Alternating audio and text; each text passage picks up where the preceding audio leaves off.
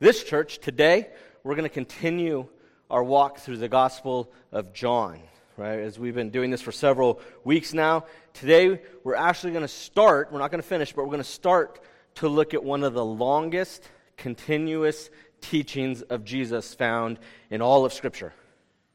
Right? It starts in verse 31 of chapter 13 and goes all the way through chapter 17. It's often referred to as the farewell discourse. This is Jesus when he's with his disciples for the, the Passover meal that they started uh, last week as we look through the scriptures. They're finally starting to put pieces together on what is going to happen. For the first time, they're starting to realize that Jesus right now is about to establish his kingdom. And it starts with him going to the cross. Not leading a some political takeover of the government, not some military coup, but Jesus, their leader, is going to the cross. And that is how he's going to establish his kingdom. This is not at all what they expected. This was not in their plans for how the kingdom would come. As a matter of fact, as they start putting the pieces together, this is starting to be, to be the, the beginning of the worst day of their lives. Right? This cannot happen. It can't be like this. When Jesus goes to the cross, they're going to lose their leader. They're probably going to be hunted down, and if not killed, imprisoned by the religious leaders. Friends and family are going to be punished, right? Their friends and family are going to be punished, probably kicked out of the temple just for their association with them. So those relationships are all strained. They're going to lose their community, they're going to lose all of their support. And you can only imagine the anxiety that is beginning to build in the disciples as they begin to process what Jesus is telling them.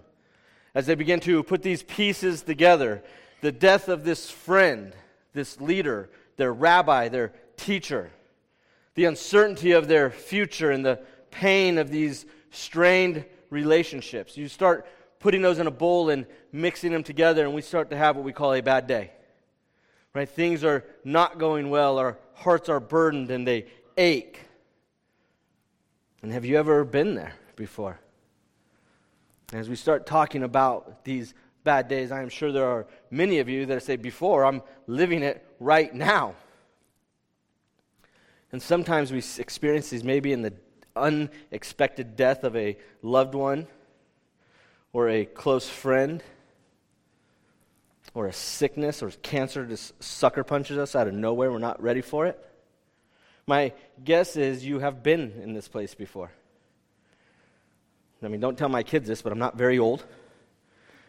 And there are several of these times in my life that I have experienced. I remember when I was 20 years old, a very good friend of mine was on a business trip in Texas, and he was coming back, and we were planning this celebration. And as he got out of his cab to go to his hotel room, he was shot seven times in the back and killed. Still, no answers as to why. My, my grandma, who was healthy, and my grandpa was getting sick, and so we were planning arrangements for my grandma, and she ends up going to the doctor for just her checkup. She's a healthy grandma. And the doctor says, cancer has taken over your body. You're going to die in a few months. And our family took a step back, like, how could this happen? She's the most healthy person in our family. And I still remember when the, the doctor looked at him and said, I don't, I don't believe this. Is this cancer has, has taken over the entire inside of your bodies. You should be in great discomfort. You should have extreme pain. And I remember she looks at this doctor and says, I'm an old lady. Every day is painful all day. right? Like, I don't know what you're talking about, young man, but this is what happens when you get old. It's not for the faint of heart. Right? Nanny didn't mess around. I remember when our son Isaac, right, our, our child was being born, and we were so excited, and he was born, and we bring him home, only to have to take him back to the hospital a couple weeks later, and stayed there for several days as he was having respiratory issues. Right? Not how we imagined it as first time parents. Not what we expected was going to happen. That didn't meet our nice little, like, lullabies in the background, rocking Isaac in our home in the room that I painted and did construction work that I'm not good at for him. I didn't expect it to be in the hospital. I've met with parents whose relationship with their kids is broken. Right? For, for a variety of reasons. You think there's only one reason to break that relationship. There's thousands of reasons. Just last week, I wept with a parent who 12 years ago, his daughter chose one relationship over the relationship with her family, and it has never been restored. And to pray with that parent and seek, like, when is this going to end? This heartache, this burden is just too much. And as we go through life, we have all had these days where our worlds just come crashing down and we're overloaded with fear, anxiety. Oftentimes we find ourselves just alone and hopeless. Emotionally, maybe even physically, we freeze. We don't, we don't know what to do. We don't know who to turn to. There's no way this news can get any better. It's just going to end. This is a crisis. This is time of intense difficulty and trouble and danger. There's no light at the end of the tunnel. We are just overwhelmed. That's what these disciples are sitting and feeling as they're hearing that Jesus is about to go to the cross. Everything is coming crashing down. Right? As a matter of fact, it'll be in just a few hours that Jesus will be headed to the cross right? Despite the teachings that he has done for the last three years, and hindsight is 2020, so it's really nice to go through the Bible today and look at Jesus' teaching and say, disciples, he said it right here in verse 2. He said it in verse 15. We knew it was coming. Right? But they had no idea. He's heading to the cross. Their world is going to be flipped upside down. They've given up everything to follow him. They've given up family and jobs, financial security, peaceful relationships, convenient comforts just having a job, right? Just having a place to sleep. And they say, "You no, we're going to give this all to Jesus, and Jesus is about to just turn it upside down on them and shake and shake. He's going to leave them. And as he's leaving them, he knows what they're about to face. He knows the situations they're about to face. He knows the confusion and the questioning that's going to come into their hearts.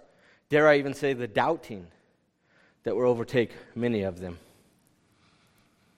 And it's in these following chapters that we're allowed to eavesdrop on Jesus' final words, on his final teaching to his disciples as they're about to find themselves in the middle of the worst day of their life.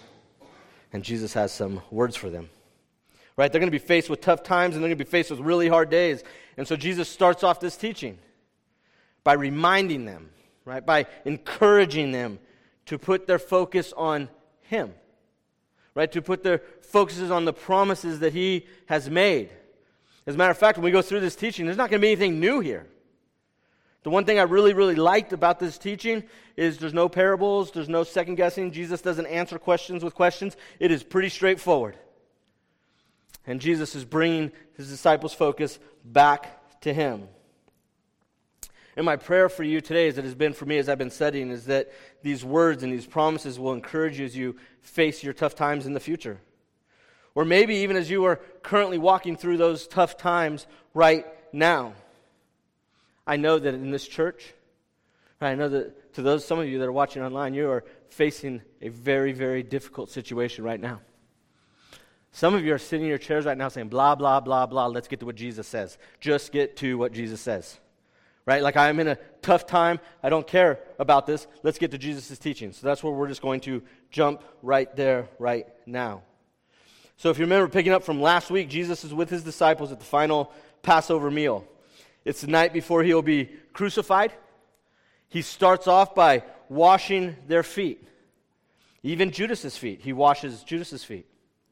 And shortly after he washes their feet, he tells Judas, Whatever you are going to do, do it quickly. And Judas leaves, and now Jesus is left with his faithful disciples as they are sitting there eating. And we'll begin in verse 31. It says, And when he had gone out, and they're referring to Judas, Jesus said, Now is, now is the Son of Man glorified, and God is glorified in him. If God is glorified in him, God will, be glor- will also glorify him in himself and glorify him at once. Little children, yet a little while I am with you, you will seek me. And just as I said to the Jews, so now I also say to you, where I am going, you cannot come. And as we start this little passage off, as we start this teaching off, Jesus begins with the word now. And what he is doing is he's now referring to now that Judas has left. Right? This is significant in the gospel story because Judas leaving puts the plan in motion for Jesus to go to the cross. Judas leaving puts the events start coming down and start leading to Jesus going to the cross. Right? It is this hour. We keep going through drama here. It's not my time. It's not my hour. Well, guess what? It's this hour. Right? We are now there. And it's this time that Jesus goes to the cross that the entire gospel points to. Not just the entire gospel of John, the entire gospel, the good news. Right? The holiness of God and the depravity of man and the rescuer Jesus comes through the cross. Right? Starting in Genesis 3:15, through the entire Old Testament, through the teaching of Jesus, the law is fulfilled, death is defeated, and the full glory of the Father and the Son will be revealed on the cross. Starting in Genesis 3, we start to hear that. We start to see it. The gospel is presented to us, and now is that time. Right? If we think that the gospel is just about the works of Jesus, if we think the gospel is maybe that Jesus is just a good teacher and it's just about his teaching, then we miss the glory that God revealed on the cross. Right? We are no different than the Jews who rejected him, than the, the disciples who left him, or the crowds that got bored with him. We are no different. We miss the entire point of the gospel. We miss the great moment of history when God displayed his glory if we don't look to the cross. And here, Jesus is talking about that glory. Notice that when Jesus starts talking, he doesn't just say, hey guys, listen up, now I'm going to die. No, he talks about being glorified. And that is his first promise that he makes, that he draws people to, is that Jesus promises his full glory will be revealed. 23 times in the Gospel of John, we find some form of the word glory. Five of those occurrences are found right here in these first two verses in 31 and 32. Five times. This is about glory. John makes it clear that the climax of the gospel of Jesus, the greatest moment of displayed glory in all of history, will be found at this time, at this moment, in the shame of the cross. That is the primary reason why the title Son of Man is used here. That's why Jesus said the Son of Man is going outside the New Testament. When we see that term, when we see the Son of Man, it is referring to the glory of God. If you look at Daniel 7, you'll see Daniel refers to the Son of Man as talking about God's glory. Within the New Testament, specifically within the other gospel writers, the other three gospel writers, the title Son of Man, do you know what it's tied to? Suffering. Right? The other Gospels, when they talk about the Son of Man, they're talking about suffering. And what happens now is John takes those two terms together. And for the first time, we see that it is Jesus' suffering that will reveal his glory. And that happens at the cross. Right? God is glorified in Jesus' life and his sacrifice, his death, his resurrection, his exaltation. And for us, we can look at that and we can say, oh, there's Jesus' life. It was 33 years. And then we could go, oh, then he went to his death. And then there was three days. And we start breaking these things up. Right, but for our redemption story, and as God looks at this, this was an event. This is when his Son of God came, right? Paid the price and was exalted. This is an event, and God is glorified in the life of Jesus the life, death, and resurrection. And that comes together at the cross, and the Father is glorified. But we also see that Jesus is glorified in that same event. Right? In the presence and the essence of his heavenly Father, all through his life, all through his walk to the cross and on the cross. And it's partly because of this event that he, Jesus re enters into glory right? He had with the Father before the, the Word became incarnate, before he was the Word, before Jesus came to the earth. He was in the glory of Father. And we see him going back there. This entire event, Jesus' life and death and resurrection, shows us the glory of God's sovereignty. From day one, this was planned, and then it was executed. And Jesus goes to the cross. The entire gospel points to the cross. Through Jesus' suffering and death on the cross, God's glory is revealed. It's in his suffering that we find God's perfect justice and mercy come together. It's through Jesus' suffering on the cross that we see God's humility and sovereignty come together. We see his grace and his love and his righteousness and his holiness come together on the cross. And when we see those things combined, we see the glory of God. And it is there on the cross that we see that. And when we think about it, it's for this reason that it's the cross that leads us to worship. I want you to think about this for just a minute. The cross is an instrument of death. That's what the cross was used for. It didn't have any other purposes. It wasn't used for sporting. It wasn't used for like target practice. It had one purpose, and it was to kill people. It was one of the greatest death tools of the time. It killed people slowly and painfully, a horrible death. That was its entire purpose. Yet, when we look at Christians, we parade crosses around all the time. We, we put them on our shirts, we hang them up around our walls, we wear them on necklaces around us, we put, put crosses on our, our cars. Right? Why is that? Why do we as Christians do that? And it's because on the cross, through the suffering of Jesus, we see the glory of God. Right? It's on the cross that we see the glory of God revealed. And to those of us that know Jesus and to those of us that have sit at the foot of the cross, the cross is now the greatest symbol of hope in the entire world. As we look at our Savior hung up there, this is the place where God's power and mercy revealed his glory like never before or ever since.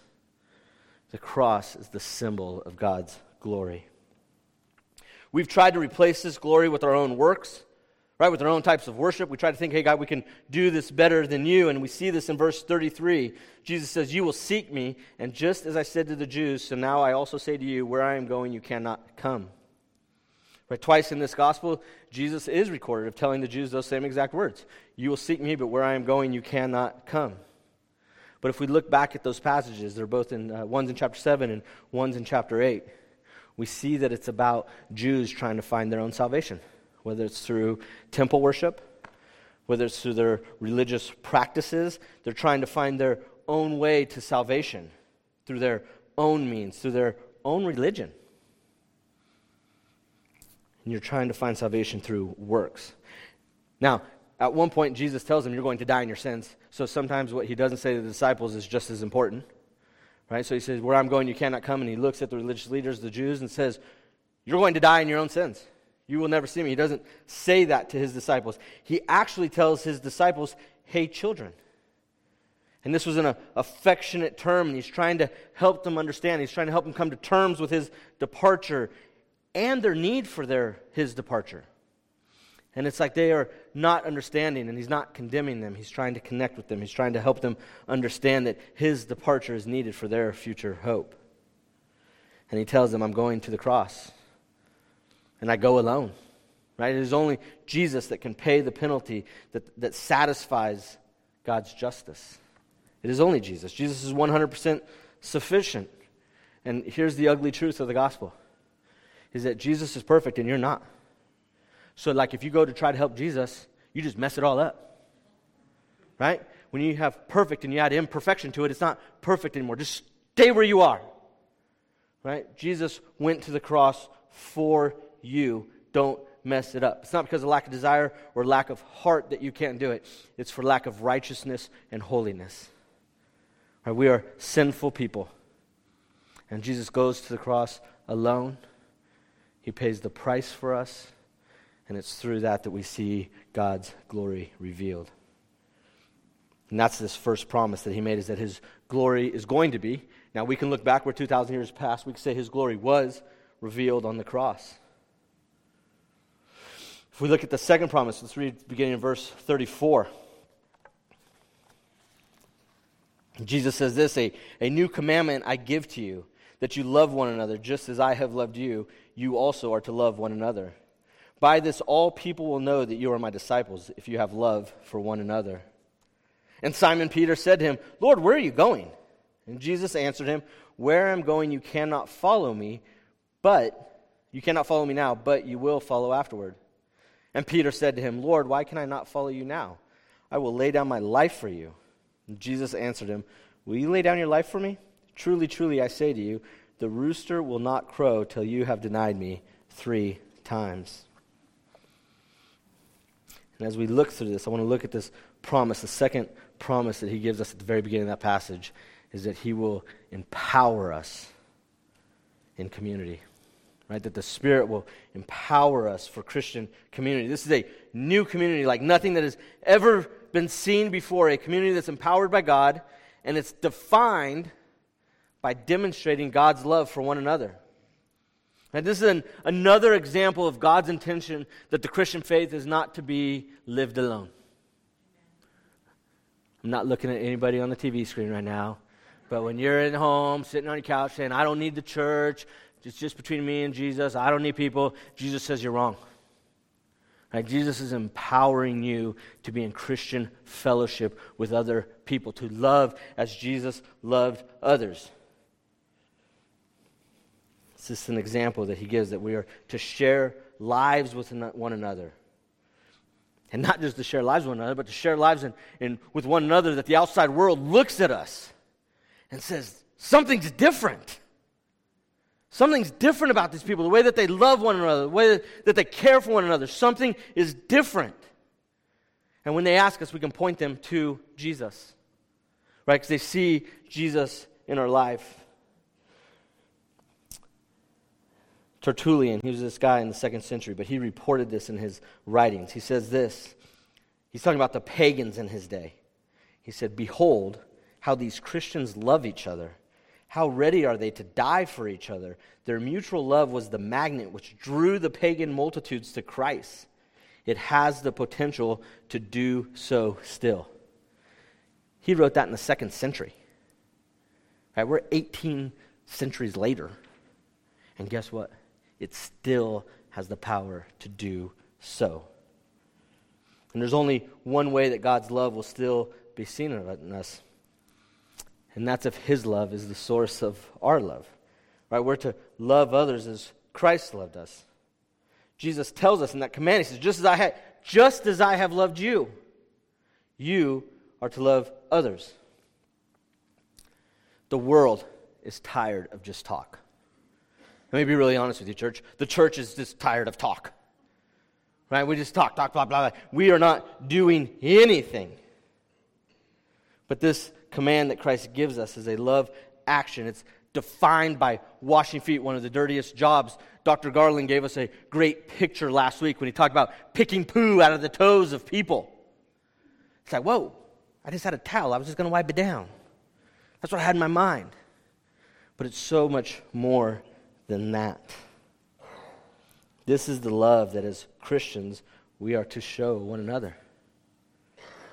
But it's only through Jesus' work on the cross, where he traded our sinful nature for a new righteous nature, that we will be able to love people as he loved us. Right? Later, this same author, the Gospel of John, in a letter, he would write, We love because he first loved us. Right? Meaning our action of love is because he first loved us. Now we know how to love. Now we know how we should love. And we are able to love because he has empowered us. And we're going to talk a whole lot about this before we get to the end of chapter 17. But Jesus is talking about the Holy Spirit that's going to come and it's going to empower you as followers of Jesus to love other people. Demonstration of this love is an indicator of Christ living in your heart. Right? Are you identified by your quality of love for one another? Do people see that in your life and in your actions. Right, followers of Jesus, those where Jesus reigns as king in our lives, who live in the kingdom of God and are empowered by God to love others more than ourselves, should show. That goes against everything that society teaches. That goes against the kingdoms of this world. That goes what you call against the grain. But it's the only way that Jesus calls us to. Without Jesus, we're unable to love as he commands. Oftentimes, church, I ask you the question, how would your life be different if you weren't the follower, if you weren't a follower of Jesus? This should be one of your answers. Right? I'm, I'm loving people that maybe I normally couldn't love. I'm, I'm loving beyond my abilities or my capabilities. Jesus is in my heart, and I'm loving people. This is an area of my life that I can see God working. I'm not bragging about this, I'm kind of ashamed about it, but it wasn't that long ago that I defined a church by how well the people left me alone. Right? I wanted to come to church. I didn't want anybody to talk to me. I just wanted to sit in my chair and I wanted to leave. And I remember I was going to this church, and I'd been going there for several weeks, and my father in law comes to town, and I said, Hey, I need you to come to church. This is the best church in the world. You got to come with me. And he comes. There's like 40 people in this church. We come, we sit down, we worship, the pastor preaches, we leave, and he said, I would never come back to this church again. I was like, What are you, what are you talking about? And he goes, Not one person said hello to us, not one person greeted us. And I was like, Isn't it awesome? like, I don't understand the problem. And he looked at me and said, No. And these people don't know the love of Christ. This church does not know Christ.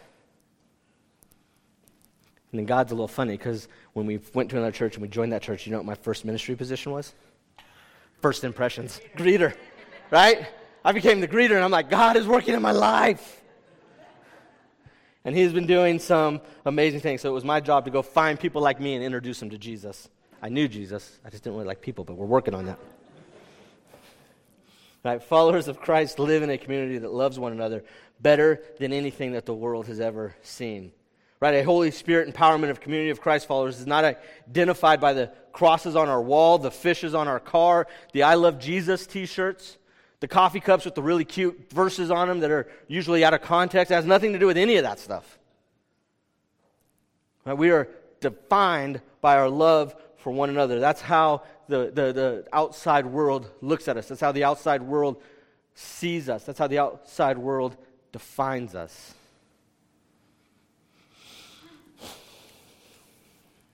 And just like Peter, we have no power within ourselves to continue as followers of Jesus without the power of the Holy Spirit.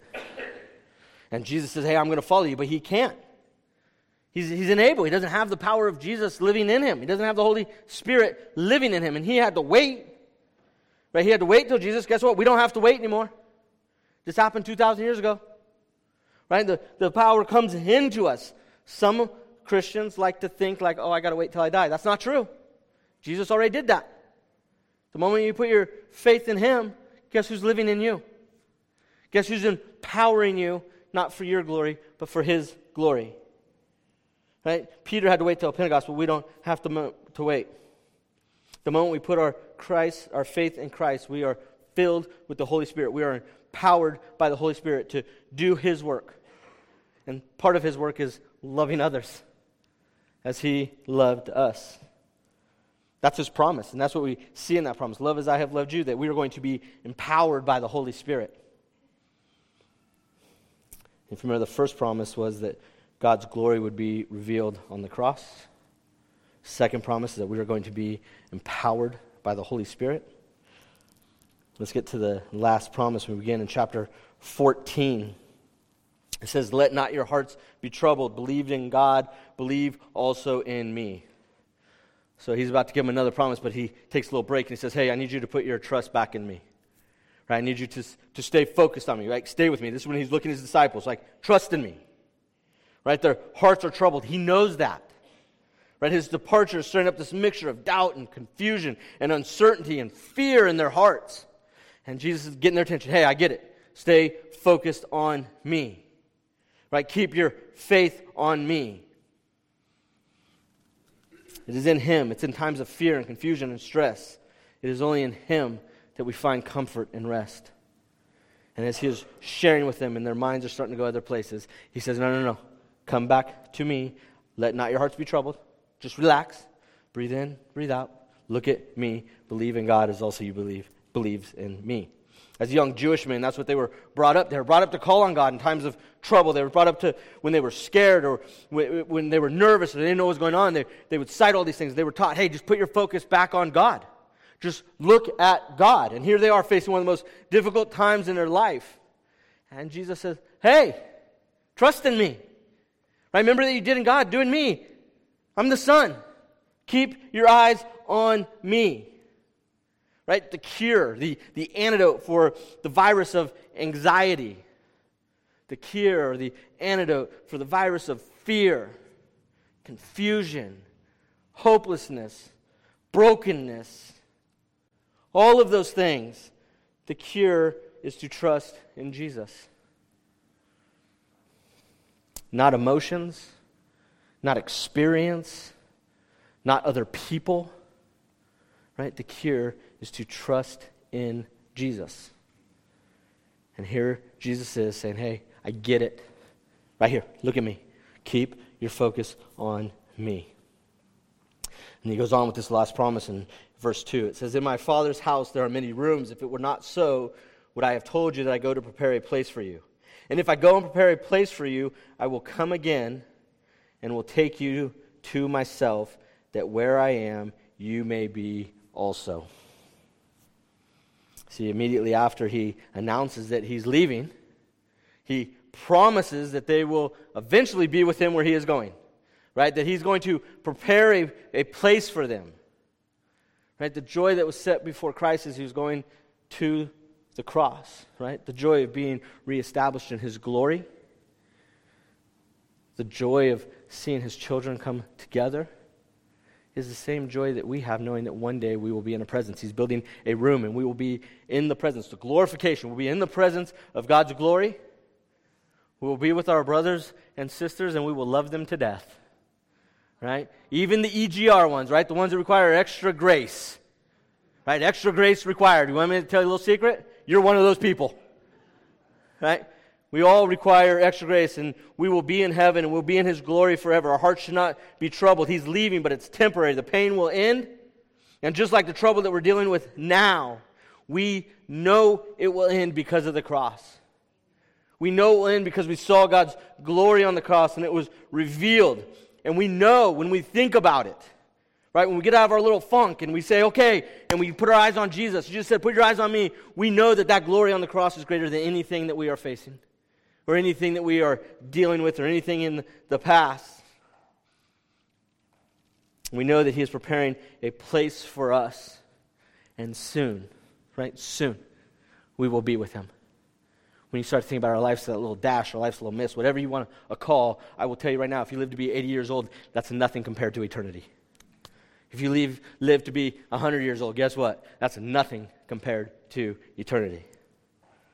And Jesus is reminding them, he's revealing the outcome to his disciples like, hey, it's going to be, it's not going to be good. You're going to have a bad day.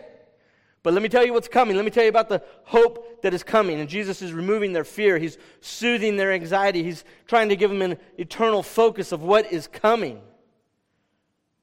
Verse 14:3, this is one of the sweetest verses that we overlook in Scripture all the time. You will be with me where I am. You will be with, Jesus is speaking to his disciples. He's speaking to his father. You will be with me where I am. That is the promise of heaven, that we will be with Jesus. Heaven is not great because there's no sickness. Heaven is not great because there's no death or there's no pain. It's not great because the streets will be made with gold. No matter what the Marines think, it's not great because Marines think they're guarding the streets. That doesn't make it special. It's not great because every tear will be wiped away. All those things are true and all those things are nice. But heaven is great because Jesus is there. Right? Heaven is great because Jesus is there. If you're chasing anything else, you're going to be disappointed. Heaven is great because Jesus is there. Think of every word that describes good beautiful and peaceful and joyous and wonderful, great, amazing, happy, spectacular. Man, those words mean nothing when you're standing in the presence of Jesus. Jesus is so much greater than we can imagine. Right? The, the truth is, is we can only imagine. But it's going to be so much greater than we imagine. It's going to be so much greater because Jesus is there. Even in this passage, Jesus gives no details concerning the future state. Right? He doesn't talk about what your house is going to look like. He doesn't talk about if the trees are going to be the most beautiful green and the oceans is going to be either blue or green glacier water. He doesn't mention any of that. He just simply says, You will be with me. You will be where I am. That is sufficient. Right? There's nothing greater. And the truth is, none of that stuff matters. I just want to I just want to be where Jesus is. That's this great blessing. It's this assurance of eternal life with Jesus in a heavenly home.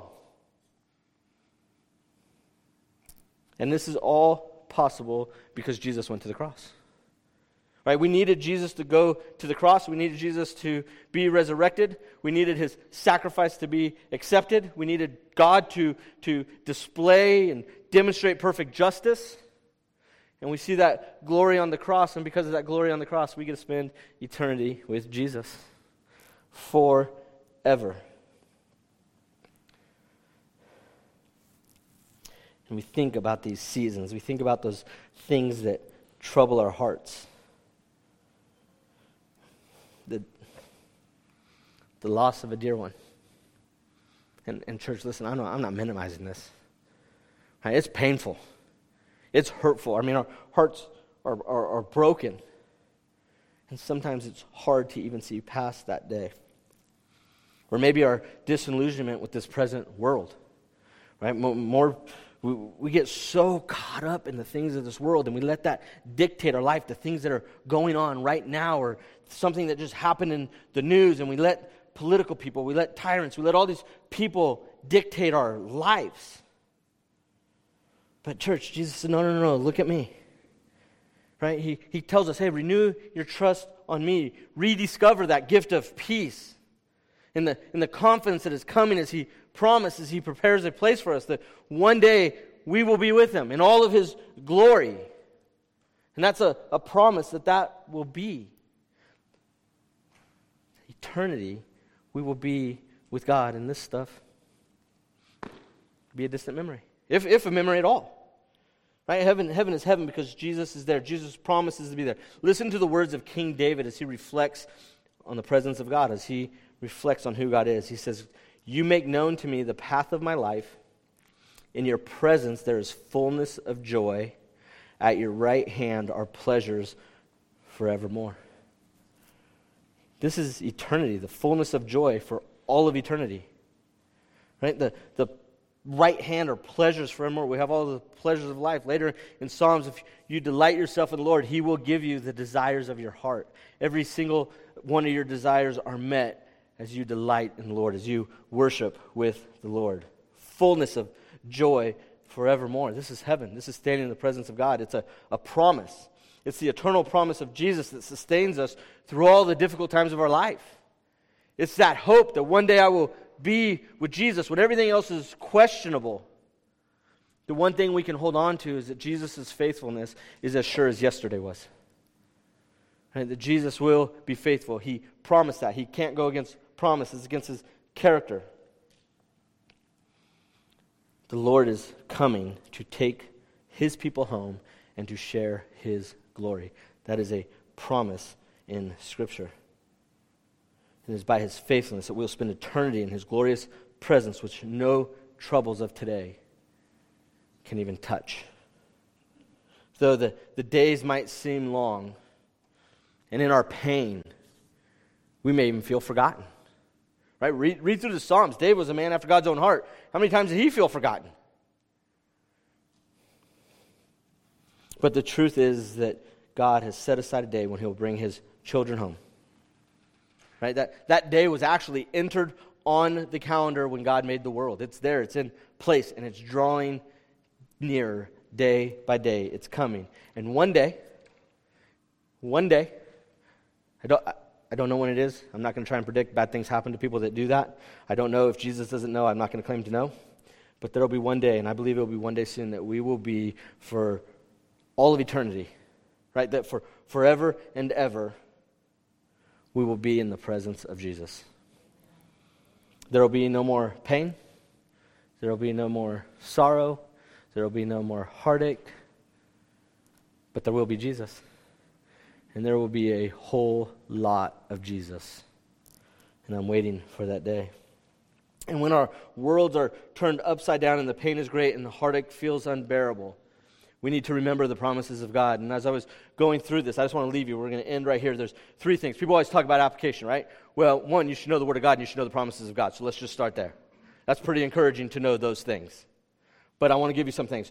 One thing we can do when we're facing those, long, those hard and tough days is we can reflect on His glory. We know that on the cross He defeated death, He defeated pain, He defeated sorrow. The heartache in our heart, the pain that is real that we feel inside us. He nailed it to the cross. And not only did Jesus was Jesus resurrected, but with him he brought life. He brought healing and restoration and joy to those at the foot of the cross. Right? So we need to reflect on his glory. Let that be the focus of our hearts. When our hearts are troubled, let's go back to the cross. When our hearts are troubled, let's go back to the cross and see the glory of God. The next thing that we need to do is we need to rely on his power. That's a promise. He said, You're going to be empowered. So when we go through these times, when we are hurting, what's the first thing that we do? We isolate ourselves. We say nobody wants to hear this, nobody wants to work with us. We just go into this little self pity thing and we isolate ourselves. Right? You know, the second thing we do is we start hurting people. Have you ever heard that saying, hurting people hurt people? Man, that's just our natural reaction. Right? We feel alone. We feel like maybe we're burdens to other people. We feel worthless. I just want to tell you right now that we need to rely on the power of God. And when you face these things, I want you to lean into your Christian fellowship. I want you to lean into your Christian community. I want you to lean into your faith family. This is why we have small groups. This is why we have small groups. I want you to allow them to love you, and I want you to trust in His power. Rely on His power as He loves you and as He empowers you to love others. The last thing I want you to do, this is the last thing, is I want you to rejoice in the promise of heaven. Right? I want you to rejoice in his presence, that we will be with him, that we will be with him forever. A.W. Tozer, he called heaven the long tomorrow. That's how he described heaven. He said it's the long tomorrow. And when we're faced with the never ending days of today, where fear has grabbed your heart in what feels like forever, where uncertainty seems to be the only thing that is certain, where the heartache of loneliness and lostness and brokenness feels unbearable. On those days, we need to remember that there's only one day that will never, ever end. It is the long tomorrow, and it will last the rest of your life. And guess what? It'll be the best day of your life. We will experience His glory, we'll know love perfectly, and we will be with Him forever. That's what Jesus promises his disciples the night before he goes to the cross. And that's what Jesus promises his followers today. Dear Heavenly Father, we are so. We look at your promises, Lord, and, and, and just blown away. We, we don't know what to say, Lord. And I would just pray that as we face the difficulties of the day, that your word would be written on our hearts. Lord, I pray as we face the difficulties of today, we would turn to you we'd have the courage to follow you. Lord, and please give us the faith to trust you. Lord, we love you. And we look at the cross and we know that you love us. Lord, we love you and we're thankful for this time that we have to worship you. And it's in your name we pray. Amen.